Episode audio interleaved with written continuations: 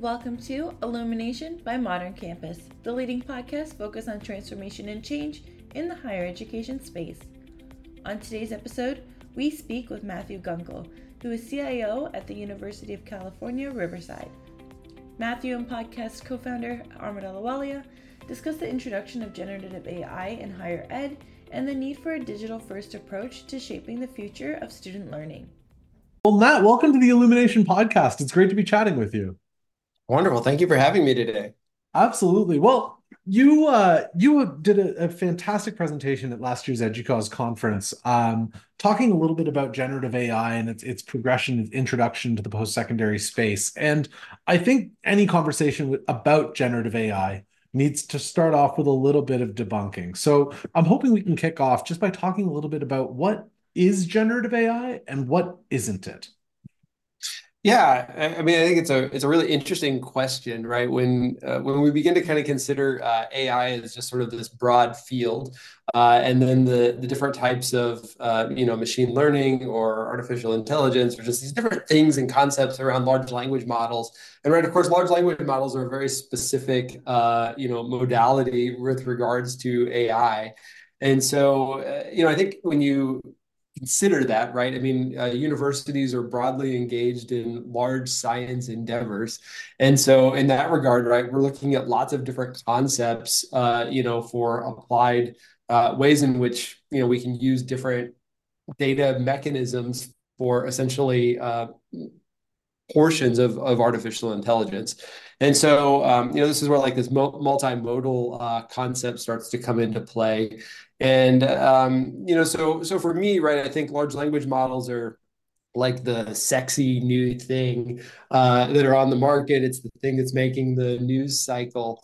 Uh, but you know, ultimately, we've had long-term engagement with uh, you know lots of these different kinds of technologies. Um, this is just the one that's now starting to have an emerging impact uh, not only in sort of what we're hearing about, but also uh, in in everyday work or our lives that, that people are taking on. Well, that's, you know, I think what's so interesting about generative AI is truly the confusion that surrounds it. I, I think there's um, a lot of fascination with tools that can do what people feel they're designed to do in the first place. Um, but, you know, getting to that concept of the misconceptions, this is where I think people might be getting confused about what the technology can actually do. I mean, what are some of the most common misconceptions you've bumped into when you're faced when you're when you're in a conversation with someone on campus about generative AI and and, and the impact it can have? Yeah, I think there's this um, concept of automation that that doesn't fully come to life, right? So uh, when you're in there and you're now like using this like prompt engineering or like you're you know watching these people on TikTok and they're like, well, if you just ask it X Y Z, you'll now get the magical result you were looking for. Um, you know, and then uh, you know I was talking with an associate provost just the other day, and he was doing some statistical analysis, and he was like, he keeps giving me the wrong answer. And so finally, we actually reversed it. We sort of said, hey, here's what we're trying to do. Actually, write us a prompt for how we would ask you to correctly solve this problem. But it like it elicits the challenge, right? Which is just that um, you know the things that these generate can be very interesting, uh, but they're not often correct. Uh, or you're now trying to balance the correctness with application, right? So all too often, right, I'll hear these very high level generic responses and then when we actually get into real work, we're like, like that's a good start. Like it helps me with my thinking, but it's not actually the applied answer that I'm now looking for, or it lacks real depth. And so uh, this is where you know a lot of people I think are very hopeful that they're going to see automation around that depth piece and the application in in their real work. Um, so like one one example for me, I've been recently just sort of looking at some strategic planning, and you know I was sort of asking it some sort of deep questions on uh, emerging technology, including AI. And uh, you know, and again, it comes back with these really nice sort of high level answers, and like you read them, and then you're just kind of like, well, yeah, but when you push on it, uh, that response really doesn't fully stand up. And mm-hmm. so, um, you know, and I think that's a big misconception, right? Or it's, a, or it's a desire that we're seeing from people, and they hear the hype, and then they're like, and then they go and they use it, and then they're like, yeah, but it didn't deliver. And uh, you know, and I think that that's that's kind of one of the things that we're that we're really seeing as a challenge. Um, or they want more interconnectedness, right? So they want awareness. So a funny one, uh, the provost uh, here was actually uh, trying to use AI to write a poem about our chancellor, and uh, you know, and ultimately AI just didn't have the contextual awareness, and it couldn't sort of it couldn't cobble together an understanding of who our chancellor was, even though there's lots of social media, there's lots of sort of content that could be pulled in, right? And so again, it's the application. It wrote a poem, just wasn't very good, and so um, and it, and it wasn't really contextually relevant about the chancellor. And so um, I think there's sort of that human and machine disconnect that still exists with the tools that we're seeing. Um, in some cases, you know, they're they're useful and they're valuable. I mean, you you're wanting to check code, you're wanting to, um, you know, quickly, you know, ask some complicated response. Then you know it's useful. Um, but uh, you know, as far as getting sort of full automation, like for instance, I really want it to like do things where it has awareness of my email and can actually like write prompts based on historical knowledge of conversations in email and then actually provide responses that are useful where I can now quickly vet the response and send it versus having to sort of craft it all, you know, from from the beginning. Well, it's it's so interesting, right? I mean, this is where it starts to get into this question of like technology versus magic. Um, and that it's it's a an alignment piece that I think is really interesting because once we start to veer into magic, I think we maybe lose a little bit of sight as to you know what humans happen to be great at. Um, you know, I, I, don't have the data point offhand, but there was uh, I think a McKinsey report that spoke to AI not necessarily replacing jobs; it was replacing paid work activities. So when you you kind of parse it to that extent, you say, well, if folks have say 30% of their day opened up, what more can they accomplish? What more can they really be uh, impactful around, as opposed to doing things that are automatable? I'm I'm curious as you sort of look to your colleagues as you survey your own campus environment. What are some of the unique areas where generative AI is really capturing the imagination of your colleagues? Yeah, I mean, so some of the things, um, you know, that we're, I mean, there are things that we're hopeful for, right? And so then we're trying to sort of figure out like how do we how do we apply AI to those things?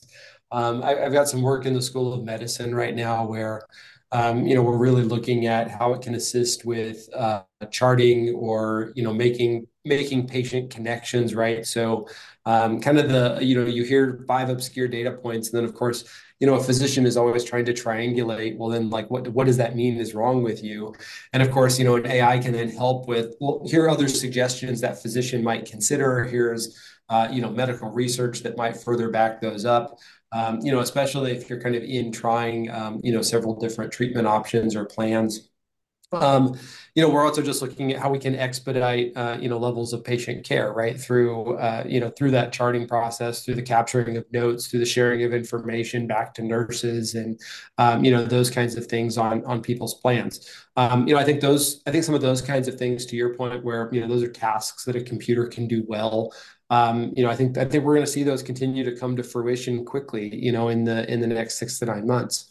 Um, you know, we're also actively working on things, um, you know, like advising. Um, you know, how can we begin to uh, tackle more complex uh, problems like you know how do we how do we assist all of the different nuance of all of our different students who are trying to work through uh, you know the bureaucracy of a, of a university uh, navigate it and then actually you know craft a program for the kind of learning experience and outcomes that they want to have and so, um, you know, that's where we're, we're really excited about, um, you know, leveraging, um, you know, AI for advising because it can have awareness of schedules, it can have awareness of course outcomes, uh, it can have an understanding then of who that student is. Um, and then how we actually might, uh, you know, ask them, you know, survey questions around, well, like, what are you trying to do? What are you trying to accomplish? What do you want to be? And then how can we now customize and guide you down those paths in a much more nuanced fashion uh, while also then working to meet the mission of the institution, which is to, you know, graduate students, avoid student debt, um, you know, and do some of these sort of very administrative things uh, from an educational perspective. That's so interesting. You one thing before we get to hype, uh, and I, I do want to talk a little bit about hype. Um, you sort of always been in, in the public institutional space. You were at Indiana, you went to Missouri system, now you're at, at UC Riverside. Do you think that there's a unique sort of level of responsibility or a unique level of risk awareness that public university technology leaders in particular need to bear in mind when it comes to exploring the possibilities of technologies like like I mean call it chat GPT specifically, but generative AI more generally. Yeah, I mean, you know, this is one of those where, you know, data is the uh, new commodity and it's the thing that's going to, you know, continue to drive us and rule us, uh, you know, in into the future. And this is where, you know, when you look at um, historical privacy policies and uh, and or you look through click through agreements, right? Where, you know, it's the thing that pops up for 30 seconds and then you say, yes, uh, you know, yes, company, you can have my life away, right? Uh, here's my here's my firstborn and all these things. Um, you know, I think this is where uh, you know part of our responsibility is uh, you know educational institutions or really just institutions in general um, is to help provide increased transparency for people around what are we doing, where where are you giving us data and information, and then how are we uh, you know effectively using it. Um, you know, and or where do you have an opportunity to opt out or say, you know, please not that data, please don't, you know, use my information for for XYZ um, you know, and or where we can give people more control, um, you know, over over the portability of that information. So when they leave, they can take it with them, and then they know that you know we're not using it, um, you know, and or that it's not going back and it's not uh, driving the development of models. Um, you know, et cetera. And so, you know, I think for me, that's really a big responsibility that we have, and is to increase this transparency and to work on simplifying that narrative for people um, so that way they can understand it because we are seeing abstraction of the technology, right? The technology is getting more advanced. Uh, I mean, you even have AI scientists who look at the AI and they go, I don't know how it got there, right? Like, I don't know how it learned a new language. And when they dig through the code, like it's it's jargon, right? Like they can't follow it either. And so um, we are going to have this explainability factor that I think we have to continue to directly address. And you know, we're seeing that in you know federal policy, state and local governments are looking at it. Um, but I think the the more that we can do to help people understand the importance, uh, you know, of the data and their information, um, you know, we can really help them help help provide service to them in that in that regard. Uh, as the population at the at the university that we're trying to help and support, um, it can be part of the educational experience uh, as well. So, you know, which is which is interesting. But I think that's the big one, right? Because it's it's just it's all about data and how we're leveraging and using data. It's not so much explicitly about the um, you know the large language model or the artificial intelligence piece that it might be being used in. That makes sense. That makes sense. So getting getting to hype cycle, and this is again, it's a topic you brought up um, in oh geez, this was months ago. Whatever town we were in for EDUCAUSE. Um, and you talked a little bit about uh, the zone of disillusionment, and that's it's a term you used in, in this conversation as well. So, as a campus technology leader, how can you sort of navigate waning interest and you know exhaustion that people will inevitably run into with this technology to ensure that its adoption still stays on track as as a valuable tool or a valuable asset to the operation of the institution yeah so i think one of the big ones uh, you know first is, you know, as people are kind of running up that hype cycle curve is uh, give them runway and ramp to do that, right? So trying to let them play with tools, let them understand uh, where the value is, because that's what everyone's looking for, right? When you're trying 10, 20, 30 tools, or you're out Googling and you're trying to find the perfect resume builder or, you know, your whatever it is, right? Uh, you know, that, that the more that people can explore and uh, try things um, and work with the tools uh, to see if it facilitates different use cases or scenarios, or if it actually alleviates that workload where they're looking to solve a really operational problem. Um, you know, that's sort of that's sort of one way. And then I think once uh, once that sort of is, is, underway, right, where this exploration is occurring, people are working through uh, trying new tools. Um, it's then pulling together community, and so this is one thing that we've really been doing um, heavily, uh, so UCR heavily leverages Slack. Um, I think you can do this in any chat platform, community platform. Um, but basically pulling together uh, the people who are spending the time uh, doing that analysis and then having a conversation around where they're deriving value. Where are they finding useful answers? It's really less about the specific piece of technology because, you know, as we're sort of seeing the expansion of all of these different tools, right? We're seeing, you know, however many hundreds a week or whatever we're still at. Um, we'll eventually then begin to see consolidation, right? So as we start to come back off that hype cycle, hype cycle, see the consolidation, um, you know, then I think it'll really, really flow back into then where were we seeing explicit value and how then can we start to hone in on that piece in particular and then begin to move that forward uh, you know in, in our work. And that can be you know with uh, you know continued partnerships uh, that can really be if somebody truly derives something very specific in the market space and we go ah that's it. That one had value. Um, and starting starting to get those uh, starting to get those in place. Um, you know on the IT side it's also about uh, building out the ability to integrate quickly. So again, as we're kind of trying, and then people are saying like, like I found the value, and then we're going, great, now I've got to get that integrated into, you know, ServiceNow, Oracle, like whatever the big the big gnarly system is that you know we're either trying to replace, just replaced, or you know have had for 30 years. Mm-hmm. You know, one thing, stepping back from generative AI, looking more broadly at the role and the, the place of technology in the modern campus, I mean, you've seen over the past decade, decade and a half, technology playing a much larger role in the operation and administration of the post-secondary institution. And that shift has really happened in concert with a very distinct change in the way that students think of themselves and the way that consumers behave, right? Folks are becoming, have higher and higher expectations around technology as being part of their learner experience. Like you're seeing a greater intersection of, of technology and physical space in terms of how folks want to interact with any service provider. So, from the perspective of the post secondary institution, how are you seeing the role of technology in general changing in the way that the institution offers a student experience that that today's learners actually expect? Yeah, you know, I think it's one of those where, you know, we're we're now really seeing um, you know, dig digital first as an expectation. Uh, you know, so you know, in the I don't know, the beginning of the of the last sort of century, right? We've really seen uh, where people were just showing up with more technology, um, mm-hmm. but the expectation wasn't there. And we're now starting to really see a student population where they've lived with technology their entire lives, and now when they're coming, um, not only do they want to use the tech, but then they also now uh, are a little bit more self-aware around how they like to use it and their mm. preferences for engagement. And so uh, that's a shift, right? Um, and that's been sort of further amplified uh, as we went through COVID um, because people were then also forced to self uh, consider um, how do I want to engage? And so uh, that level of engagement and that awareness has has now shifted. And so we're kind of seeing this rebalancing, um, you know, with uh, how faculty are needing to consider the, that engagement with with their student populations, uh, and or we're seeing lots of students bringing lots of new technology into the classroom space on a regular basis that we're now having to be uh, responsive to, um, you know, or or beginning beginning to take into consideration.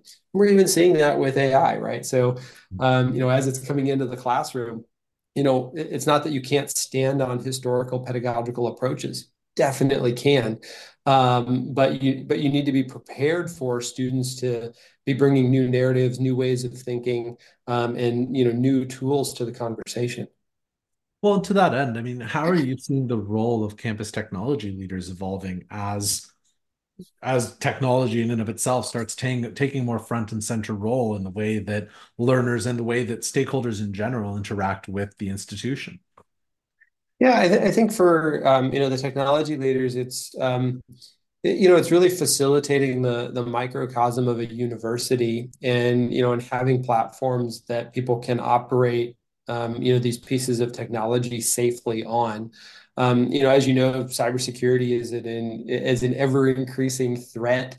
Uh, mm-hmm. you know, for you know various operations, universities are often targeted, and so you know we're working every day, right, to figure out not only how can we do all of this sort of breadth of different things that people want to run on our networks and environments, but then how can we also do that, um, you know, in, in a, in a secure way?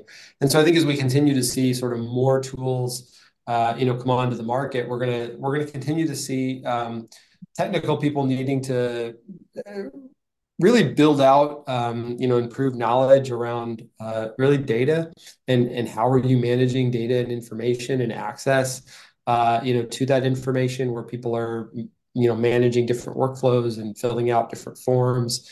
Um, you know, we're seeing a number of changes just in how uh, you know how like marketing and Google right are now collecting data and information and shifts there, and so you know it's similar in that regard because we have to be in a place where we can help uh, support all of the all of the academia and sort of what they're wanting to do from a teaching perspective, uh, but then also bringing in all of this technology that people want to leverage and use um, and or learn from because it, it, it is becoming more and more uh, a requirement for the learning experience.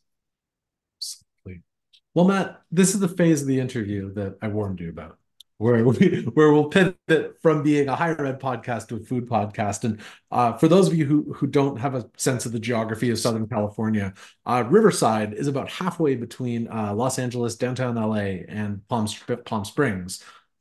Matt, if someone's going to dinner in Riverside, which in fairness you might have to do on the six hour drive between downtown LA and Palm Springs, where do you need to go for dinner?